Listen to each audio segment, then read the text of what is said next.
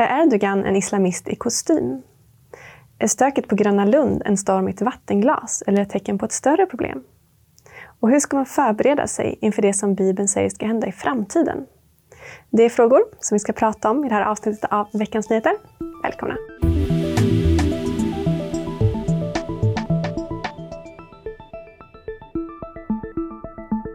Varmt välkomna till det här avsnittet av Veckans Nyheter med mig Sara Andersson och bibelläraren och ledarskribenten Sven Almqvist. Tack för det.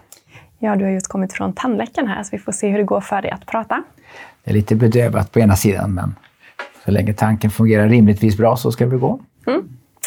Ja, vi ska börja med att prata om den svenska regeringens förhållningssätt till Turkiet. Mm. I söndags blev Erdogan omvald till president, vilket gjorde att statsminister Ulf Kristersson gratulerade honom mm. och skrev “Vår gemensamma säkerhet är en framtida prioritet”. Nu var han långt ifrån den enda världsledaren som gratulerade Erdogan, men kritiker menar ändå att det här är ett tecken på att Sverige fjäskar för Turkiet för att de ska släppa in oss i NATO. Samtidigt väntas Sverige utvisa en kurdisk man som kan finnas med på den lista på personer som Turkiet vill att vi utvisar till dem. Och dessutom så har Sverige röstat igenom en kritiserad terrorlagstiftning. Och i februari så meddelar svensk polis dessutom att koranbränningar skulle stoppas. Något som Erdogan krävt, men som enligt flera experter strider mot yttrandefriheten. Mm. Vi på Världen idag försökte då få ett svar från regeringen om ifall de hade haft någon kontakt med polisen angående detta, det vill säga ifall de hade pressat polisen. Mm. Vi fick inget svar. Men nu har Dagens Nyheter rapporterat att politiker från både nuvarande och förra regeringen de facto pressade polisen i den här frågan. Mm. Både den nuvarande och den förra regeringen förnekar dock att något sånt skulle ha skett. Mm. Men vad säger du om det här? Fjäskar Sverige för Turkiet? Ja, men jag tror man måste säga att Sverige gör det med syfte att få deras ja i NATO-processen självklart.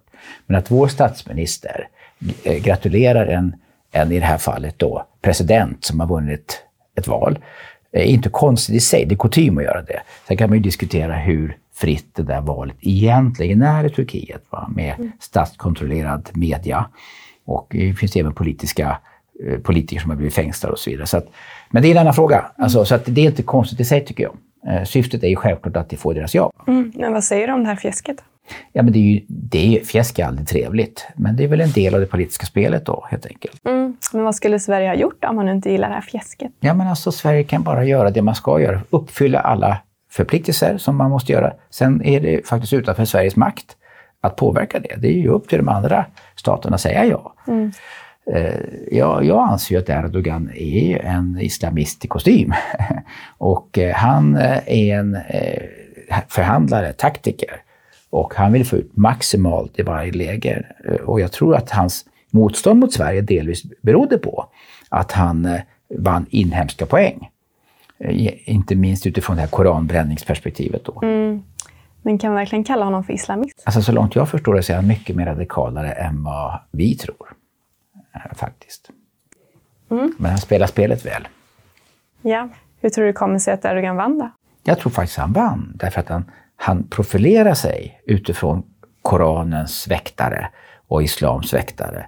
Och då måste han profilera stenhårt, till exempel mot Sverige, som tillät koranbränning. Han vinner politiska poäng på det. Och röster. Så att, eh, sen är han ju någon form av andlig ledare i Turkiet. Eh, utifrån den, den så att säga islamistiska uppfattning han har. Mm. Många experter menar ju att Erdogan är oberäknelig. Vissa tror att han kommer släppa in Sverige i NATO om man bara får köpa vissa stridsflygplan från USA. Andra menar att Erdogan bara kommer släppa in Sverige ifall han plötsligt själv finner intresse i det. Vad tror du? Kommer han släppa in oss snart? Mm, ja, men så, så, jag, jag, tror ju det. Jag tror han kommer släppa in det. Va? Men, men alltså, oberäkneligheten är ju en del av hans taktik. Han har också hotat med, det finns ju ganska stora mängder flyktingar eh, ifrån eh, Irak och Syrien eh, i Turkiet. Eh, och han hotar ju med att släppa ut dem i Europa. Så det är förhandling, förhandling, förhandling, förhandling. Man säger så här Sara, jag skulle inte köpa en begagnad bil av Erdogan. Mm. Men förhandla kan han. Mm. Det finns ju också vissa vänskapsband mellan Erdogan och Putin. Tror du att det finns någon överenskommelse mellan dem där Erdogan har lovat att inte släppa in Sverige? Alltså det skulle ju sannerligen inte förvåna mig. Och eh, man har ju inte vänskap om det inte finns en win-win situation. Så på något sätt så anser han väl att det finns någonting att vinna på att ha den där kontakten. Sen är det ju faktiskt så här, Turkiet är en av NATOs största, har en av NATOs största arméer. Så att eh, eh, Turkiet är en spelare eh, av rang när det gäller militära perspektiv. Så det är en komplex värld vi lever i. Bäst att vara neutral, tänker jag. ja, vi ska byta ämne. Ja. Och då handlar det om något som var en stor snackis i slutet av förra veckan och i början av den här veckan, mm. nämligen stök på Gröna Lund.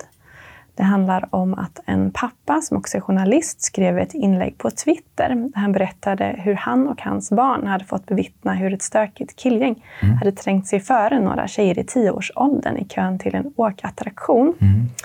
När han sa till de här killarna så började de tjafsa emot och när han sa till personalen så upplevde han inte att de gjorde något åt situationen. Eftersom den här pappan hade skrivit att killarna hade anklagat honom för att vara rasist mm. har människor tagit för givet att det handlar om personer med rötter i andra länder än Sverige. Mm. Det här har lett till en debatt där högerdebattörer menar att detta är ett tecken på misslyckad integration medan vänstersidan menar att det bara är en storm i ett vattenglas. Mm. Vad säger du om det här? Mm. Jag brukar säga, jag kan säga så här, om detta måste vi få tala om. Nämligen att jag tror oavsett vad som hände exakt i det här konkreta fallet, så om vi lyfter upp det lite så tror jag faktiskt att det är en erfarenhet som ganska många unga människor i vårt land faktiskt fått uppleva. Nämligen att eh, många unga, många unga invandrarkillar, eller invandrarbakgrund, mm. Eh, är mer ett, agerar mer i grupp och kollektivt. Alltså man är kanske ett gäng på 8-10 stycken. Alltså man fungerar mer så, man jobbar mer i grupp. Alltså. Och det finns säkert logiska förklaringar för det. Kanske samma kultur, samma språk. Eh, eh Medan svenska ungdomar oftast är två och två, kanske tre. Alltså det är inte lika stora grupper. Jag tror att det är så och eh, det gör att många upplever att en, en tufft killgäng, ofta det killar, kommer ett övertag på område efter område. Jag kan säga själv, Sara, jag har själv varit med om, på bad, speciellt när mina barn var yngre, att få säga till killar att nu får ni faktiskt lugna ner det här för att ni, ni, ni, ni, ni tar över badet. Då, Och det har ju slutat flera gånger faktiskt med att de har fått lämna badhuset. Alltså. För jag har reagerat. Mm. Och problemet här är att vi svenska pappor är så, eh, ursäkta uttrycket, himla fega i mångt och mycket. Man vågar inte stå upp för sina barn. Man vågar inte stå upp för det. Och då, då ser ju sådana här gäng det som ett svaghetstecken och man utnyttjar det maximalt. Mm. Men stämmer verkligen det som du sa att svenskar inte agerar i grupp? Det har ju i veckan också rapporterats om de här våldsamma scenerna från läktaren under matchen mellan Djurgården och AIK där mm. AIK-are försökte storma planen och kastade mm. bengaler och sådär. Vad säger du om det? Ja, men svensken är tuff när man är flera hundra. Då kan man minsann vara tufft. Eh, om det är AIK, inte Djurgården förstås, vi sköter oss alltid. Men, men, alltså, ja, men eh, då kan man vara tuff. Och, och, det finns ju en form av rättspatos hos svensken, tror jag. Men jag menar, det är det är ett kulturellt fenomen. Va? Och, och det är många faktiskt, och man, det finns ju undersökningar, det är många svennebarn som har upplevt att man har blivit trakasserad. Eller, eh, eh, och tjej, unga tjejer som har blivit kallade för svennehoror. Och, och, och, och, man känner sig hotad. Eftersom man inte kommer i de här 10-12 gängsnivån utan man kommer i ett underläge. Jag tror faktiskt att det är ett fenomen. Vi skulle behöva stå upp, vi skulle mm. behöva säga ifrån. Och så finns det fantastiskt bra eh, invandrarkillar och det finns jättemånga dåliga svennebarn också. Så jag, det har inget med det att göra. Men vi har en rädsla att våga konfrontera och vara tydliga, inte minst som föräldrar. Här, här behöver vi visa ryggrad. Så ser jag det faktiskt. Jag, kan faktiskt, jag visste inte om att du skulle ta upp den här frågan. Alltså, våra tittare kanske tror att vi, vi... Jag får ju reda på det relativt kort innan. Mm. Innan det så har jag agerat. Jag har alltså skrivit till Gröna Lund eh, eh på deras info och frågat kan jag ta med min 12-åriga dotter utan att, och känna mig eller kan jag skicka iväg min 12-åriga dotter och känna mig trygg? Eh, och jag har fått ett jättefint brev mm, ifrån Gröna Lund. Nej, men de svarar absolut, vi prioriterar säkerhet och så vidare. Vi vet att det har varit debatt. Jag tycker Gröna Lund svarade bra. Det finns bara ett enda sätt att sätta press på Gröna Lund eller vilka det är. Det är ekonomisk press. Säga, om inte vi kommer så tappar de ju pengar. Mm. Så att, och, så att, och Gröna Lund vill ju inte ha stökiga ungdomar där, varken svenneungdomar eller, eller invandrarkillar. De vill ha ordning och reda. Men kanske är det av ekonomiska skäl man drar ner på säkerheten och allting. Så det, sätt ekonomisk press på de här bolagen, eh, vad den är, så, så kanske säkerhetsaspekterna ökar. Mm. Ja, vi ska betona att det här som sagt bara en enskild persons ja. vittnesbörd och Expressen var själva på plats på Gröna Lund efteråt och en hel dag och upplevde ja, inte men det är precis därför allvarligt stök. Jag vet det, och det är därför jag lyfter upp det på principnivå. Jag tror att det finns en känsla i, i många skolor och sammanhang att, att den här problematiken finns mer bland ungdomar än bland vissa uh, journalister uh, verklighet. Faktiskt. Mm. Och skälet till så att jag tycker vi måste få tala om det här är att om inte vi talar om det så risken blir ju att till slut blir det ju bara högerextrema gäng som talar om det, som är mångas upplevelse. Och då får man ju tolkningsföreträdet, hur, hur man ska tolka allt. Så vi måste få tala om de här frågorna. Mm. Ja, vi ska byta ämne mm. och då handlar det om veckans tips. Mm. Vad har du med dig idag? Idag har jag inte med mig en bok och jag har inte med mig film. Okay. Utan jag har med mig tidskrifter. Mm. Och jag tror pluraliskt faktiskt. Det är nämligen så här att vi läser ju många, utöver böcker och så, så läser vi tidskrifter. Mm. Jag vill bara slå ett slag för Access. Det är en kultur och samhällstidskrift som jag tycker är oerhört bra. Den går lite djupare. Eh, det är inte bara rubrikskrift. Eh, väldigt, väldigt intressant eh, och ger väldigt mycket substans. Jag vill ge en annan tidskrift som heter Filter den, om man ska säga politisk skala, jag tycker inte om den här skalan, så är det här lite mera vänster och den är lite mera höger, om du skulle säga enkelt uttryckt. Grävande journalistik. Jag kanske inte tycker det är allt intressant av nöjesinformation och så, men mycket intressanta grävande journalister som vågar, till exempel det här med de apatiska barnen, var de den som petade hål på den varbölden och sa, för de här barnen är inte barn längre, de har blivit vuxna, och säger, våra föräldrar tvingade oss för att få eh, asylrätt. Så det här är väldigt fascinerande skrivet. Väldigt duktiga, eh, eh, duktiga journalister. Och sen finns det tidskrifter som är nischade. Språk till exempel. För mig som är intresserad av språk. Så det här är ett slag för att man kan få väldigt mycket kunskap genom att ha bra eh, tidskrifter av olika slag. Och nu vill jag visa tre bra tidskrifter. Filter, språk och access. Mm. Tack för det. Mm. Ja, vi ska gå över till nästa ämne. Och då handlar det om en teologisk tittarfråga.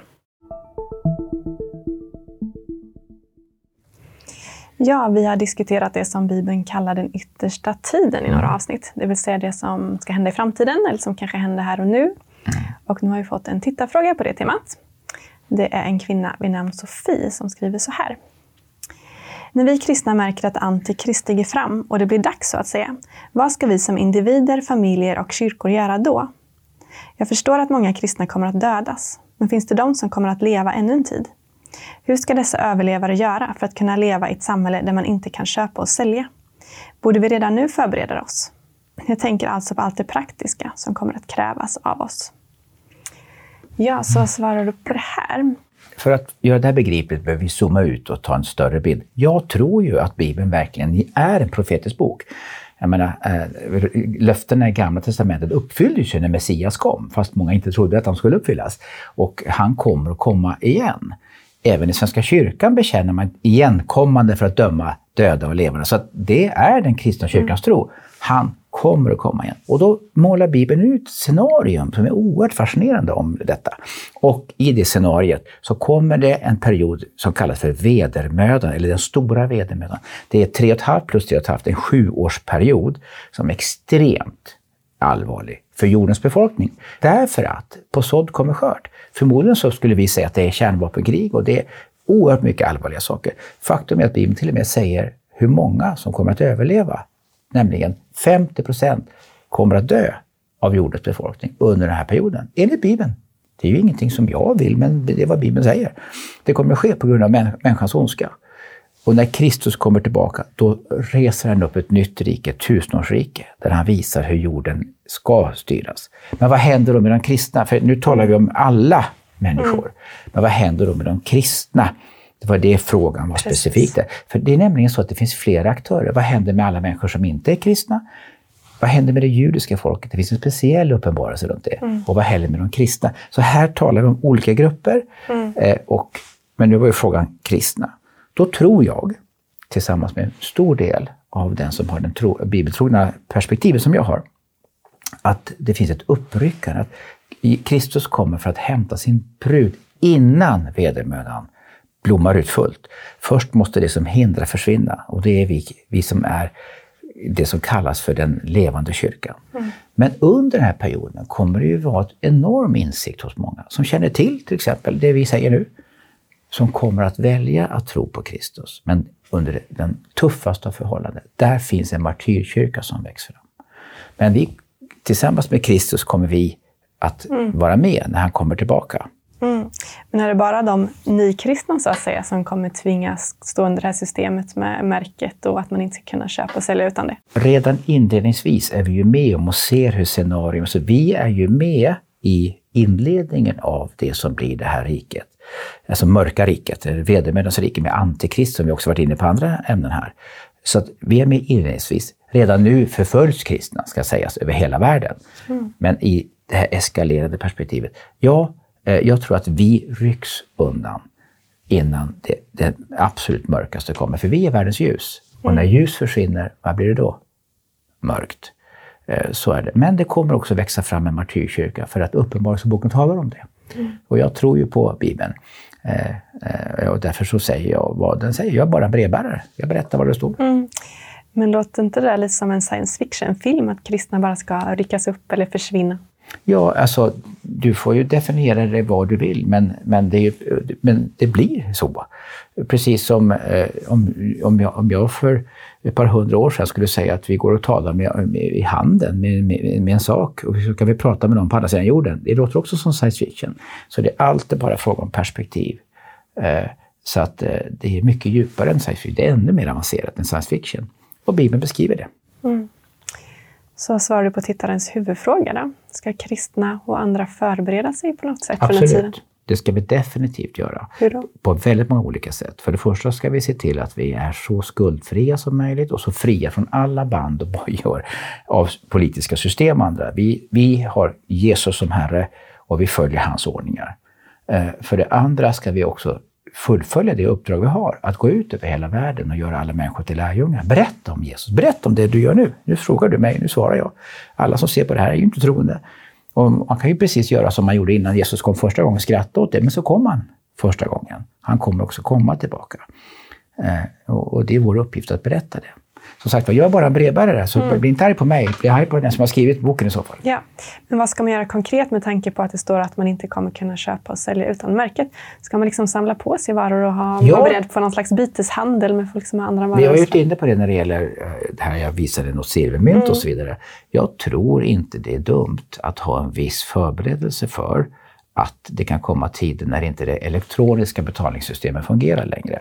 Och då måste man ha rimliga betalningsmedel i byteshandel. Och det är svårt att springa omkring med och byta blommor mot eh, potatisar. Alltså mm. man, du måste ha något som och då menar jag att man kan faktiskt förbereda sig på rimlig nivå naturligtvis. Jag menar inte att du ska köpa tält och bo i skogen nu i 40 år. Men jag tror att tiden närmar sig, Sara, där vi bör vara förberedda mm. för tuffa tider på jorden. Ja, vi får sätta punkt där. Mm. Jag tänkte att vi i nästa avsnitt skulle prata mer om det som du kom in på lite kort nu här, nämligen antikrist och mm. vem eller vad det kan vara. Mm. Tack så mycket Sven för att du var med oss. Tack. Och tack till er som har tittat. Hoppas att ni vill se oss även nästa vecka. Och vill ni stödja det här programmet får ni gärna swisha en gåva. Då kommer lite information om det alldeles strax. Ha det bra!